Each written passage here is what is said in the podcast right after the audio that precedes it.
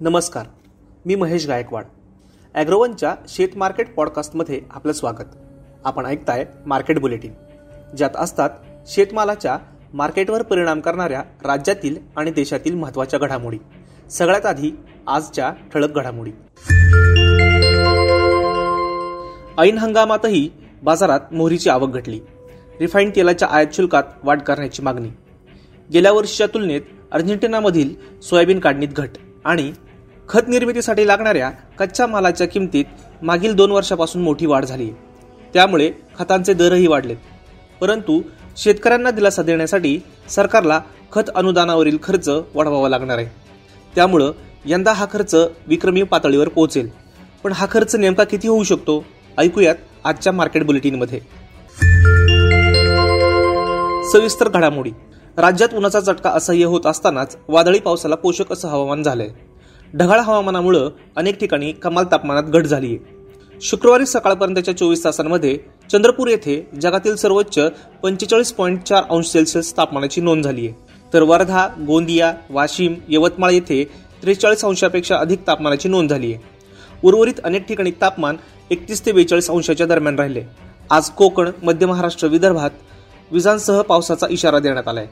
विदर्भ मराठवाड्यात उन्हाचा चटका कायम असून गेले काही दिवस सातत्याने उच्चांकी पातळीवर असलेलं कमाल तापमान काहीसं कमी झालंय. देशात सध्या खाद्यतेलाचा तुटवडा जाणवतोय. सूर्यफूल तेल आयात कमी झाल्यानं सोयाबीन आणि मोहरी तेलाला मागणी वाढली आहे त्यातही देशात सध्या सोयाबीनची आवक अगदीच कमी प्रमाणात सुरू आहे.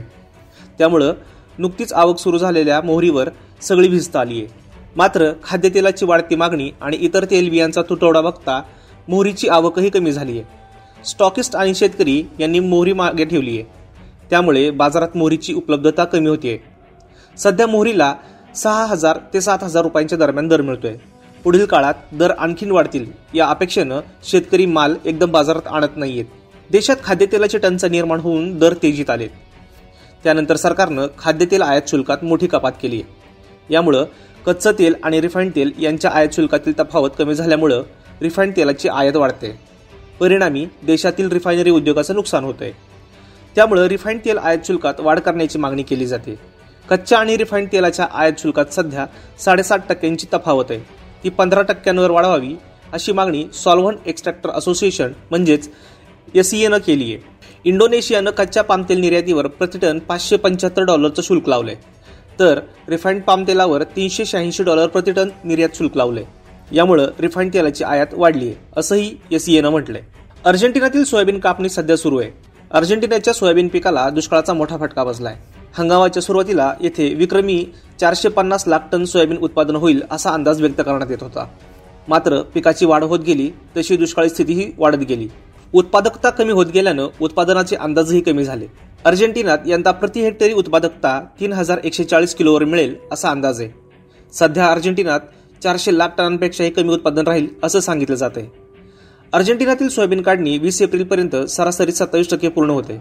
मात्र यंदा काढणी केवळ चौदा टक्क्यांवर पोहोचली तर येथील एकवीस टक्के पीक खराब झालं असून छप्पन्न टक्के पीक सामान्य अवस्थेत असल्याचं अहवाल येतात मागील दोन वर्षापासून खत निर्मितीसाठी लागणाऱ्या कच्च्या मालाच्या दरात मोठी वाढ झाली आहे.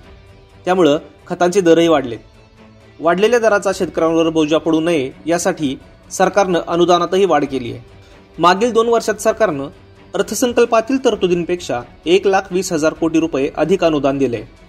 मागील हंगामात सरकारचा खत अनुदानावरील खर्च एक लाख पाच हजार कोटी इतका होता. मात्र यंदा खत अनुदानावरील खर्च विक्रमी एक लाख पासष्ट हजार कोटी रुपयांच्या वर जाण्याचा अंदाज आहे असं क्रिसिल या रेटिंग एजन्सीनं म्हटलंय. खतांच्या किमती वाढल्या तरी त्यावर उपाय करण्यास सरकार तयार असल्याचंही या एजन्सीनं सांगितलंय. सरकारनं जाहीर केलेल्या पंच्याहत्तर हजार कोटींच्या अनुदानात काही होणार नाही. सरकारला यापेक्षा जास्त खर्च करावा लागेल. गॅसचे दर वाढल्यानं सरकारच्या एकूण अनुदानापैकी पंच्याऐंशी टक्के खर्च युरियावर होतो. ही दरवाढ रशिया युक्रेन युद्धामुळे पुढील हंगामातही सुरूच राहण्याची शक्यता आहे. मग या काळात युरियाचे दर स्थिर ठेवण्यासाठी अनुदानाची रक्कम वाढविण्याची गरज आहे असंही क्रिसिलनं सांगितलंय. सरकार युरियावर कंपन्यांना अनुदान देऊन दर नक्की करतं. म्हणजेच युरिया उत्पादनाचा खर्च वाढला तरी सरकार अनुदान देऊन दर वाढू देणार नाही हे नक्की.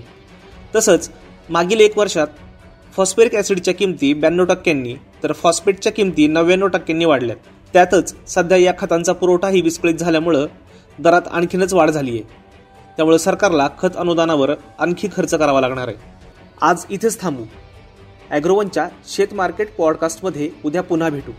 शेतीबद्दलच्या सगळ्या अपडेट्ससाठी ॲग्रोवनच्या यूट्यूब फेसबुक आणि इंस्टाग्राम पेजला फॉलो करा. धन्यवाद.